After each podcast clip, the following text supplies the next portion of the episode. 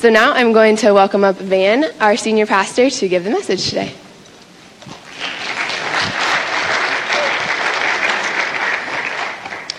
Thanks, Amanda. Hey, good morning, everyone. Well, we're going to start a new series today called Power Outside the Walls. And uh, when we say that, what we mean is this power outside the walls of the church, uh, right into the lives where, where, uh, of people in our lives and in our communities, right where the hurt is. And so th- that's the first meaning of it power outside the walls of the church body. But we think also it's going to have an effect of releasing power in our lives personally beyond some of the walls that we've built up. And, you know, we all have limits. We all have places that we feel like, well, I can't step beyond that, or, or maybe we don't even think that. We just feel that, and, and we feel uncomfortable in, in stepping beyond a, a certain point in our lives in helping others. What we want to do is help all of us to take a step ahead in our following of Jesus, but in bringing the life and power of the gospel into people's lives in our community.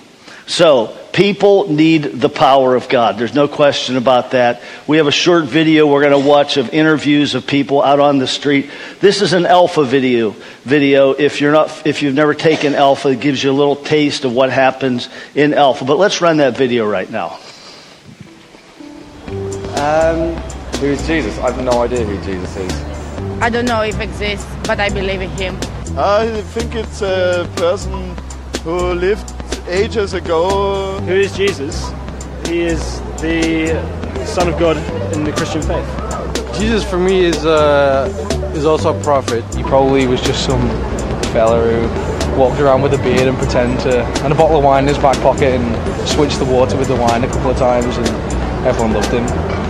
Jesus to me is somebody we got taught about in infants and junior school really. It's how many millions of people celebrating his birthday. No one celebrates my birthday like that, so surely he must have existed. Jesus is uh, my God. He's someone that, you know, I can relate to, I can pray to, I can talk to. The Son of God, but apparently we are all God's children. So then what is so great about Jesus? Hmm. Wow. Boy, am I glad we lost that English accent when we started America.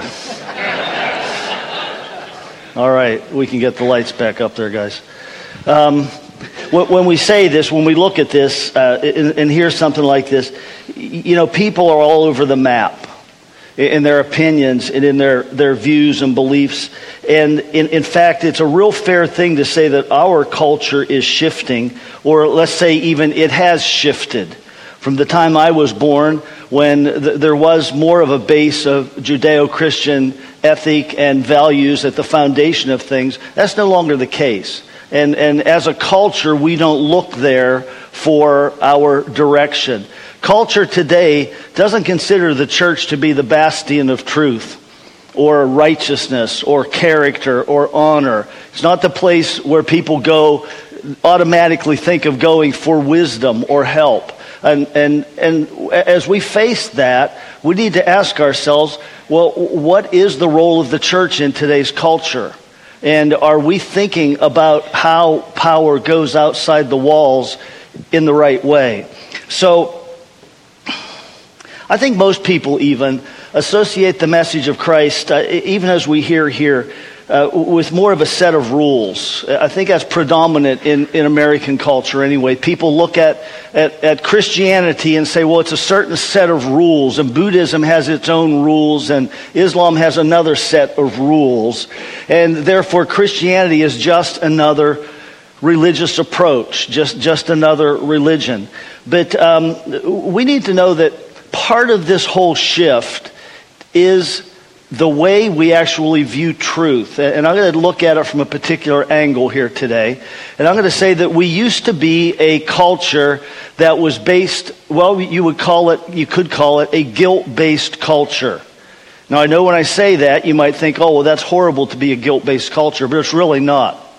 It, it, it, in, in fact, a guilt based culture is based upon absolute truth that there is right and there is wrong.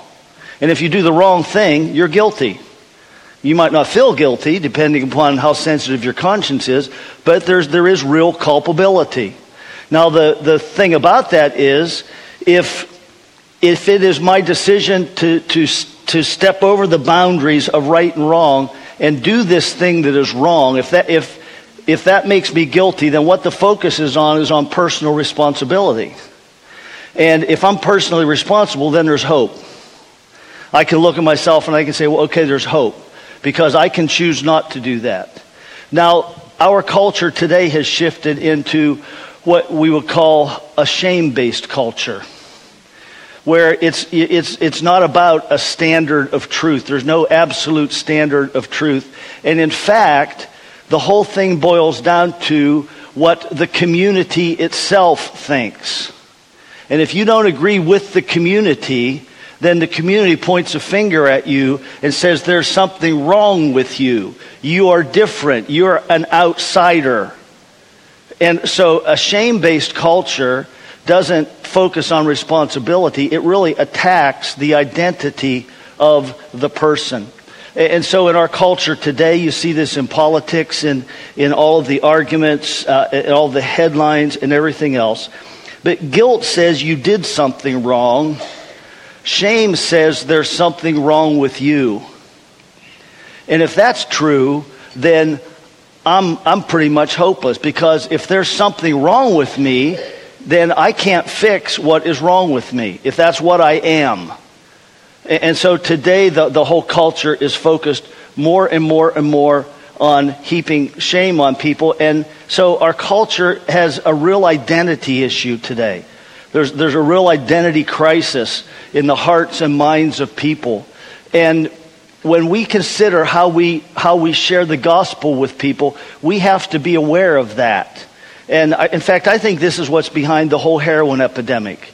That uh, people have no hope because it, we live in a shame based culture and they, they feel like I'm different, there's something wrong with me, and therefore if, if there's something wrong with me and I can't stand myself, the only thing I can do is try to get away from myself. And, and I can't fix myself, so I get a fix.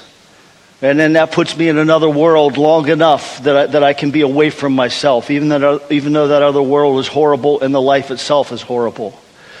But in a culture like this, when we're facing this, if all we have are words, if all, if, if all, if all Christianity is, is a reasonable explanation for creation, or a, a theology about the Godhead, or even a way to get to heaven when you die, if that's all it is, then it's irrelevant to our culture today.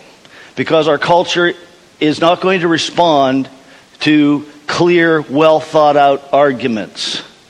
In a guilt based culture, it's more, there's more clear, well thought out argument response. That's why, like in the 70s, when I came to know Jesus, you could share somebody, you could share the gospel with somebody and give them reasons. You know, Josh McDowell's evidence that demands a verdict. The evidence demands a verdict. If you see these points of evidence, then you have to decide. And yet today, uh, evidence doesn't demand a verdict. That people would just say, well, that's your evidence. I have other evidence. Or I, I you know, it, it's in, in a shame-based culture, it's a totally different approach to truth and to life. And so we have to have power. If, if we, if we have a powerless Christianity, then uh, we're, we're not going to have much of an impact. Now, even a powerless Christianity still has the gospel, and the gospel itself does have power, and so there'll still be people saved. But for us to fulfill everything God's called us to, we need to press into more. And that's why for every individual, every one of us, we need to press into more. More of, more of the life of Jesus, more of understanding the Holy Spirit in me. That's why we do the Sockham class. That's why we do Alpha. Uh, they, both really really lead into a deeper relationship with the Holy Spirit. That's why we have uh, men like Paul Vanderbush, who we had here uh, just a week ago for a couple of nights. And just powerful messages, uh, truth that was revelatory, that was, just rocks your world. And in, in fact, I wanted to tell you this. If you weren't able to hear Paul, we videoed his messages, and the first video for the first message is up on our website. So you can go to the website, you can check out that video. Uh, the podcast is also up, so you can listen to it on podcast. Next week, we'll have the second message up, and then the, uh, three weeks, we'll have the third message up. It takes a lot of editing to get those up. Now, the Apostle Paul, who was an early follower of Jesus, wrote a lot of the New Testament. He, everywhere he went, there were displays of power, not only in, in his preaching, powerful preaching, but as well power through healing and uh, demonic deliverance and release of people. And so Paul went from city to city, and he would leave behind churches everywhere he went. But then what happened was other people came in and, um, and, and they would preach something just a little bit different than Paul, or they would challenge Paul's thinking, or they would challenge Paul's character on some basis, trying to get the, all the people there that were believers to follow them. And so Paul at one point in 1 Corinthians 4:20, he's talking about these people and he says this, he says when I come we'll have a face to I'll have a face to face with them and then he says then we'll see because he said this in verse 4 1 Corinthians 4:20 he said the kingdom of God does not consist of words but of power. He says the kingdom of God is not made up of words.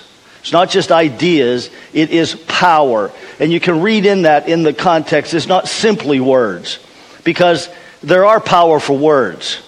And words can be anointed by the Holy Spirit.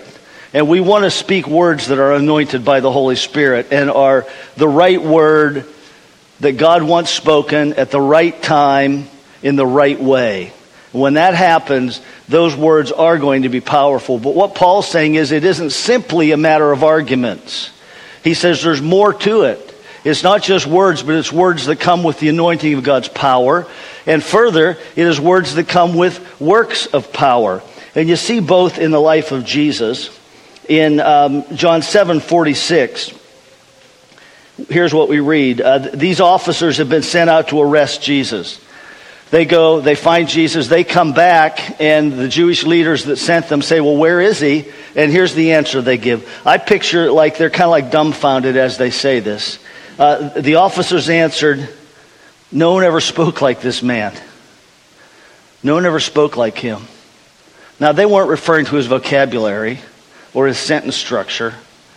They're referring to the life and the power that came with his words. So they just, they, they listened and they couldn't arrest him because his words themselves contained the power of God. And so words need to be powerful.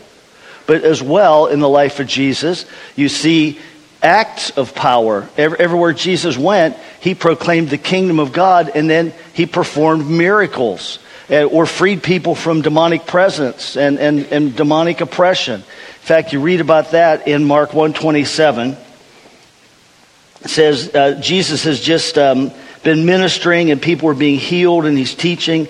And, and, and the people are saying this What is this?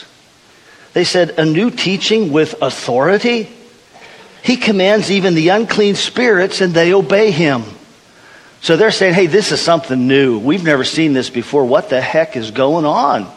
Here is this guy who speaks, and when he speaks, you feel the authority and the presence of God coming with his words.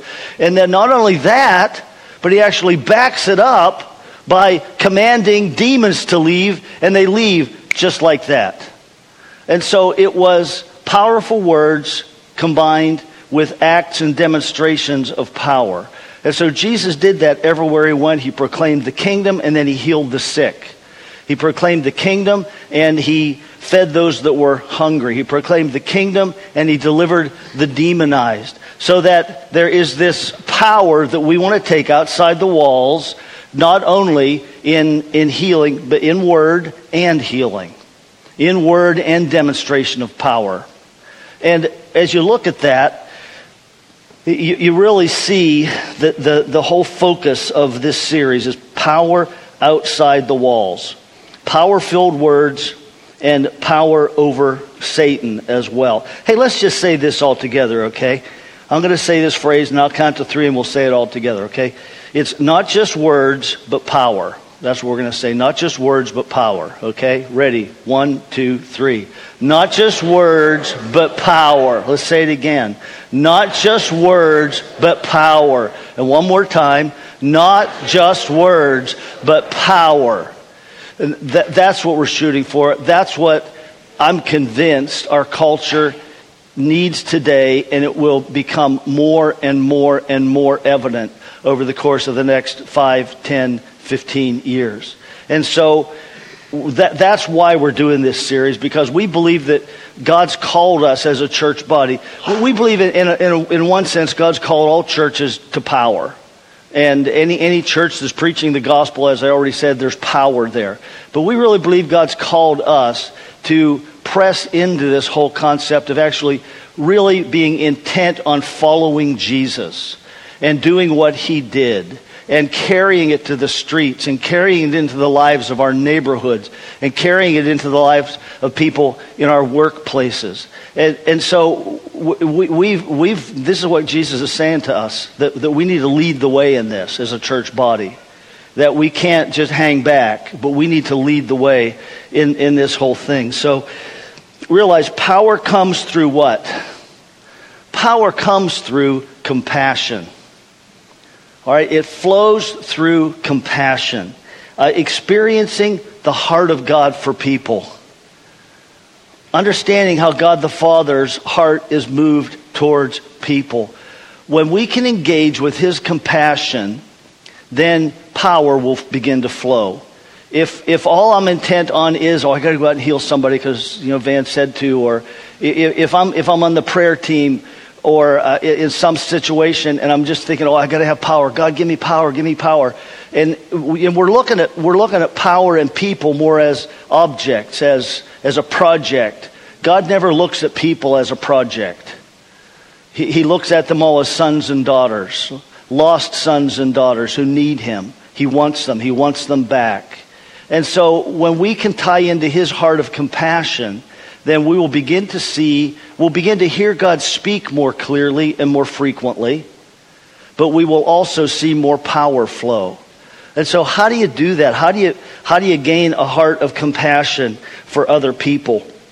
Well, just one instance of Jesus um, and, and compassion in Matthew 14 14. Here's what we read.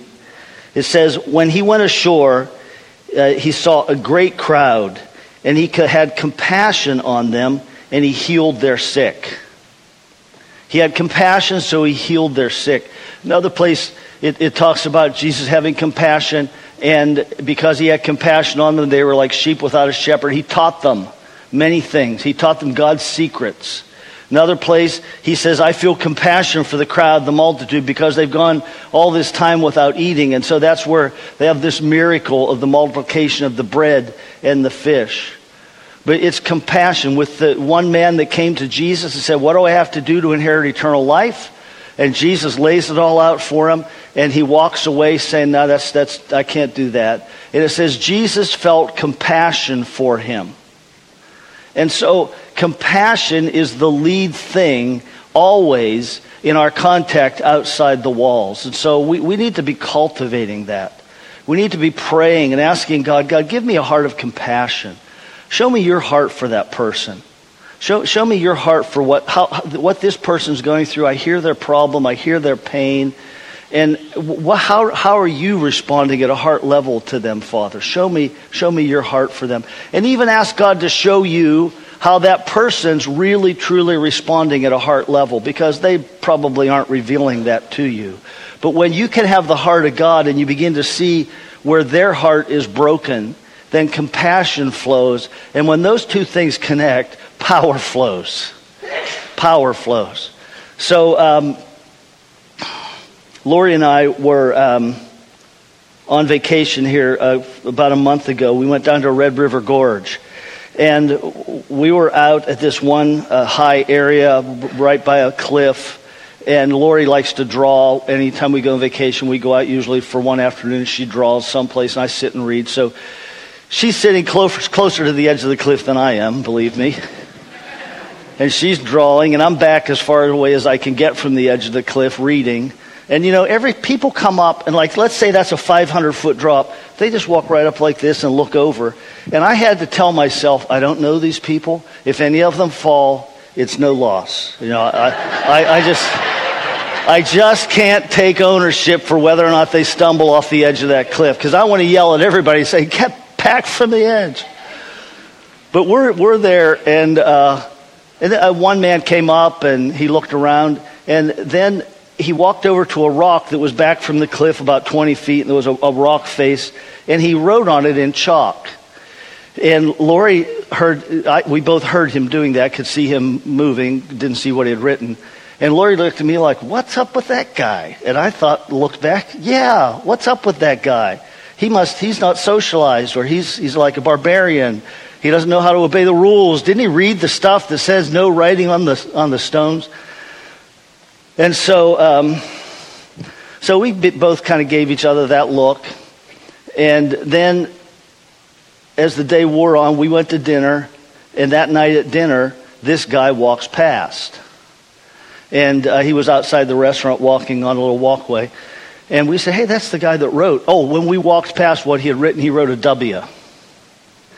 And this just popped into my mind. And I turned to Lori and I said, do you know why he wrote that? And uh, she said, No. And I said, He had a little brother named William. And his little brother was dying. And the two of them used to write in chalk on their driveway. That's the only thing he could do with his little brother.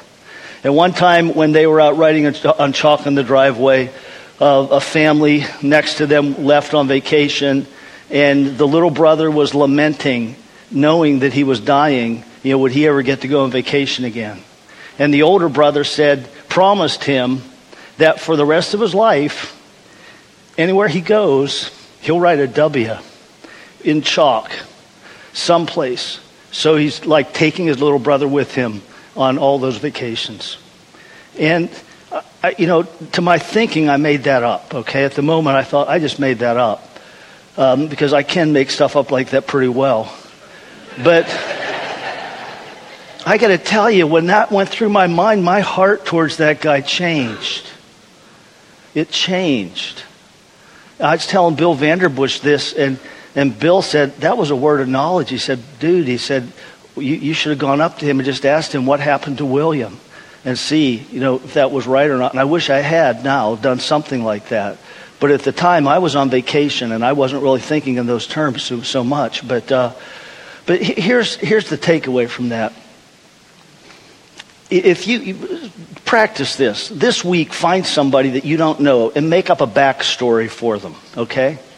Make up a backstory for them. You see someone walking through the the grocery store woman in her 70s and she's buying one apple.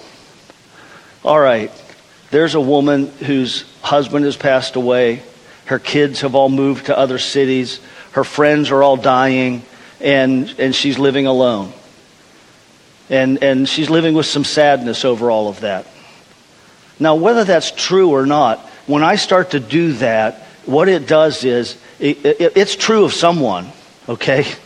That's a true story, believe me. It might not be true of that person, but that's a true story. But if you'll do that, if you'll just take uh, one person a week for the next couple of weeks, what you'll find is your heart will start softening towards all people and you'll no longer be as, as, as irritated by that other driver that gives you a look when you really didn't do anything wrong. And so, this heart of compassion, Jesus wants us to enter in to the heart of the Father. And, and, and it's really the heart of compassion that is the lead element in, in what we have to bring to the world. Now, it's compassion that releases power, okay? Romans 1:16 the apostle Paul said this. He said, "I'm not ashamed of the gospel, for it is the power of God for salvation to everyone who believes." So there, Paul, they, they, were saying Paul didn't come to Rome because he was afraid to come to Rome because it was the, too sophisticated for someone like him. And so he's writing to the Romans and he says, No, no, no, I'm not ashamed of the gospel. I'm not afraid to bring the gospel into any culture, however sophisticated that culture might be. And, and, and, he says, in fact, the reason I'm not is the gospel releases power. The gospel is the power of God. And what is the gospel? The gospel itself is founded on the love and compassion of the Father. For God so loved the world that he gave his only Son, that whoever believes in him would not perish but have eternal life. And so, this gospel message, when it's presented from a heart of compassion, releases power of God, the power of the kingdom, into the atmosphere around us, into the lives of people around us, and into our culture. So, the gospel, the power of God through the gospel. Now, the way we have shared the gospel in the past, um, in addition to guilt based and shame based, there's also power based cultures where uh, you really have to heal somebody. If you heal people, like a power based culture would be like a tribal culture in South America or Africa where, where there's this whole world of spirits that they live in and fear of ancestors and everything else. In, in that culture, the, the lead element there is, is the power of God through healing. In, in a family based culture, the lead element of the gospel is you don't have to be alone and isolated. You can become part of the family of God. That's the lead element. In a guilt based culture, what's the lead element? For all have sinned and fallen short of the glory of God. You've sinned. You're wrong. You did wrong. Therefore, you are guilty and you need to do something about that guilt. That's where we have been. But I want to propose this that in, in a shame based culture, when the lead element is you're a sinner. When that's the lead element, here's what people hear. In a shame based culture, here's what they hear. They hear me saying, You're a rotten sinner. You're a vile person. You're disgusting. You're totally, total disappointment to God. He's livid, and He's about to squash you like a bug, like the slug you are. But, lucky for you, he has agreed to let you off the hook if you're really, really sorry. You can escape that fate if you just clean your act up and say this prayer with me. Then you can be just like me. So, what I'm proposing is this. In a guilt based culture, that's perfect. That, that lead is perfect because we are right and wrong focused. But in a shame based culture, all it, all it does is no, I'm not saying that no one's ever going to get saved in a shame based culture by the lead of all have sinned. But in a shame based culture, the thing that draws is not you're a sinner, but it is, you know, you're not what God created you to be. Let's talk about original righteousness. That was a Bill Vanderberg, Bill Vanderbush um, ism, original righteousness. He said, We talk a lot about original sin, meaning Adam and Eve's sin, which is passed on to us in, in some theology. But what about original righteousness? They were created righteous. What about that? And so the, the, the lead element in this whole shame based culture is you can be restored to everything God created you to be. I know there are problems in life, and I know we all fail in life, but you can be restored to what God designed you to be. Because He didn't design you to be unhappy and lost and alone and fearful and being hurt and hurting others. He didn't design you for that. He designed you to live in peace and confidence and joy and to be a blessing to others. He designed you to love others. He designed you to have peace in your life, not impatience. You can, you can be restored to that. And so this is the lead element because it speaks to the, the shame of there is something wrong with me. And then, of course, sin fits into it. It does, obviously. It's not that the gospel is any different, it's just which element of the gospel do you, do you lead with in ministering to your culture, depending upon what's happening in that culture. And so, um, so how, how's that happen? How's it happen? Well, the lead elements would be God's goodness. You know, the Bible says it's the kindness of God that leads us to repentance. It's the kindness of God. Well, uh, let, let's lead with that then, okay? Let's lead with God's goodness and God's kindness and God's love for people. God's not mad at you. He's not, he doesn't have a hammer in his hand, poised, ready to strike as soon as you make one more mistake. In fact, here's the truth. 2 Corinthians 5.19. 2 Corinthians 5.19. This is, this is a powerful teaching that is crucial for us sharing the gospel with people in this day and age. He says this God was in Christ. First of all, stop there. Jesus was not alone on the cross. God was in Christ, reconciling the world to himself by not counting their trespasses against them and entrusting to us the message of reconciliation. Now, you look at that, and this tells us that when Jesus died on the cross, he took the sin of all people for all time. And God was in the process by doing that of not counting our trespasses against us. Counting means reckoning. It means that he's cleared the books on every one of us. So forgiveness has already happened. Now you might say, well, wait a second. Uh, why would anybody ever then go to hell when they die? Well, there is one sin that remains.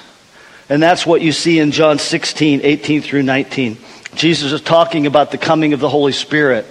And he says this He says, When he comes, the Holy Spirit, he will convict the world concerning sin and righteousness and judgment. Just going to look at the first one of those. Concerning sin, because they do not believe in me. Right? That is the sin that keeps a person from relationship with God, that keeps a person from receiving and experiencing the restoration that God has already purchased for them on the cross. Now, the word reconcile, in math, it means the numbers all add up and the number that comes at the bottom matches up with everything else in the document. So it's reconciled. Now, to reconcile relationally is different. Think of this you have a brother and a sister who are at odds with each other. And let's say that the sister did something that grievously offend the brother. And then the brother built up an offense against the sister. And this goes on for some time, so that although the, the, the, the, the brother didn't really do anything, but he builds up an offense against, and the sister then builds up an offense against the brother. And she's imagining all sorts of things that he did. And then the brother comes to the point where he, where he, he, he forgives her. You're forgiven. I, you know, I forgive her. I release this. I'm not going to hold on to it any longer. And he's, he's opening his arms wide, saying to his sister, You know, I've, I've been recon- I'm reconciled myself to this. And in my heart, I'm reconciled to you. Come on. But she has to get over the misconceptions and things she's built up in her mind against him to come back to him in relationship. And so God has said, Look, the whole world has sinned. You, you have all turned away from me, but I don't want to lose you. And so I'm going to send my son into the world to die for all of that rebellion. He's going to die for it in your place so that I can say that justice has been done and I can say also, here I am, arms open wide. Sin's already taken care of. What are you going to do? But then the person has to decide are they angry at God? Have they built up an imaginary case against God? Have, have, do, they, do they think God's responsible for all the problems in their life? Or, or do they just have this notion that God really isn't good? You know, God does bad stuff to you and he calls it good. That's some of the theology today you'll hear. And so that person then needs to reconcile themselves in their heart and mind by just dispelling themselves of all the false notions they have about who God is. And, and rejecting those and turning to Him. And so when, when we begin to realize this, then we can begin to see, I think, just a, a a beautiful way to present the gospel and the truth of coming to know Jesus in our shame based culture today. It's not that sin isn't part of the picture or that sin, we, don't, we are going to ignore sin. No, it's not. That, that's, that, that, it's still part of it. Jesus died for sin, but it's not the lead element. Lead element is you can be what God created you to be. God is good. He's good and kind, and He wants to know you, and He wants to have a relationship with you. And here's how you can. And so, as, as we're talking about this power outside the walls, we just really want to tie into this whole notion. It's led with compassion. There's a compassion lead. And, and it's, the, the lead element is the message of God's goodness, of His love, and of His kindness, and of His desire to bring us back to original righteousness so that, so that not, so we all become church people or like the old church lady in the uh, Saturday Night Live stuff, but so that we become the purposeful, joyful, confident people with, with real life in relationship with him that he created us to be. So 2 Corinthians 5:20 does say this. It says therefore we are ambassadors for Christ. Okay, so let's say this together. We are ambassadors for Christ, okay? Let's say it now. Boy, you're sharp, I got to tell you. All right, one, two, three. We are ambassadors for Christ. Again, we are ambassadors for Christ. And so he says, God is making his appeal through us. How would God appeal? Would he walk up to someone with a sledgehammer on his shoulder saying, okay, you have, we, we can do this the easy way or the hard way? I think that's what a lot of people hear in our culture today. And so, but he's making his appeal through us. And so he says, we beg you on behalf of Christ, be reconciled to God. You, God's reconciled himself to you you be reconciled to him and turn, turn in your heart to him and receive him, receive Jesus into your life. And you become that new creation. Then you, you, you, you, you become that original righteousness person that God created you to be. It changes, it doesn't change your memories or really even who you are, but it changes what you are and it takes you back into the state of what God created you to be originally. So, um, yeah, we have a quick video we're going to watch. Just takes a minute, and I think it kind of like highlights this. So let's watch this, okay?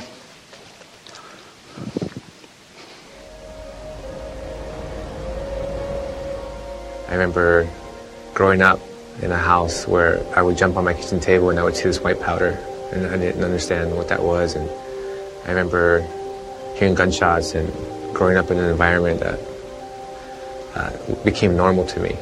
When I was a little boy, being brought up in drug cartels and having a family that was connected to the mafia, seeing drugs everywhere around me, then losing a fiance, then ending up in federal prison. And for me, that was my bottom. That was the end of my road. I didn't know how to get out of this, and I could only turn to Jesus. And here I was in this situation. But I knew that God could redeem me and so I began to make changes in prison. The moment that I accepted Jesus, it wasn't that I changed who I was, it was that I accepted who I was. And I became who He wanted me to be. And I found purpose, I found meaning, I found hope. God took something so broken and made it a beautiful art piece.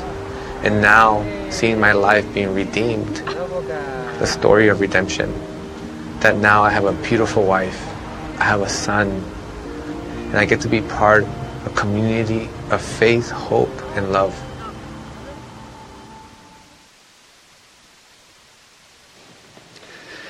You heard um, him saying, It wasn't that I became a different person, I became who I was. What he means by that is that original righteousness. And so um, you I hope you can hear the message in this man's testimony. But uh, our hope is that each one of us will take a, a step ahead or two steps ahead in our uh, compassion for people and allow that to lead us into deeper relationships with people that will and, and re- result in people coming to faith in Jesus. So we're going to receive our offering right now. So if you're gonna, if you're one of the ushers, make your way on down, please. The baskets are on your far left side, so you can pick the basket up and just pass it down the row, please. And um, yeah, thank you for giving the way you do. Um, if you haven't started giving yet, if you've been coming for a while and you haven't, I encourage you to do that. It's just part of the Christian life. Uh, it, it is part of what advances the kingdom. And, um, and, and so, thank you to, to all of you who give so well and so generously. We're going to receive communion today as well as part of our worship service. So if you're serving communion, you can go back and begin to prepare for that right now, all right? So those of you that have been asked to serve communion, go back right now, please, and uh, begin to prepare for that. The worship team's got to come out and come up. So this part of the service is where we uh, focus our hearts on, on God, just singing to Him. A lot of this is prayer. You'll notice a lot of the songs that we sing have, um, have statements asking God to release His life and His power, or statements that we would call declarations, where we're, we're calling out God's power to release His kingdom into the world around us. But my encouragement to you is right now, just ask God as, as, we, as we work our way through this worship set to reveal to you more what it means to walk with a heart of compassion towards others, okay? So, Father God, let's all stand, would you please? Father God, thank you for your goodness and your love for us. Thank you, Jesus. So bless this time. Bless these communion elements as we take the bread. Give us, give us greater understanding of what it means that Jesus gave his body for us. As we dip them in, in the juice, give us greater understanding of what it means to shed blood, to have your own blood shed willingly. Holy Spirit, we welcome your presence here. In Jesus' name, amen.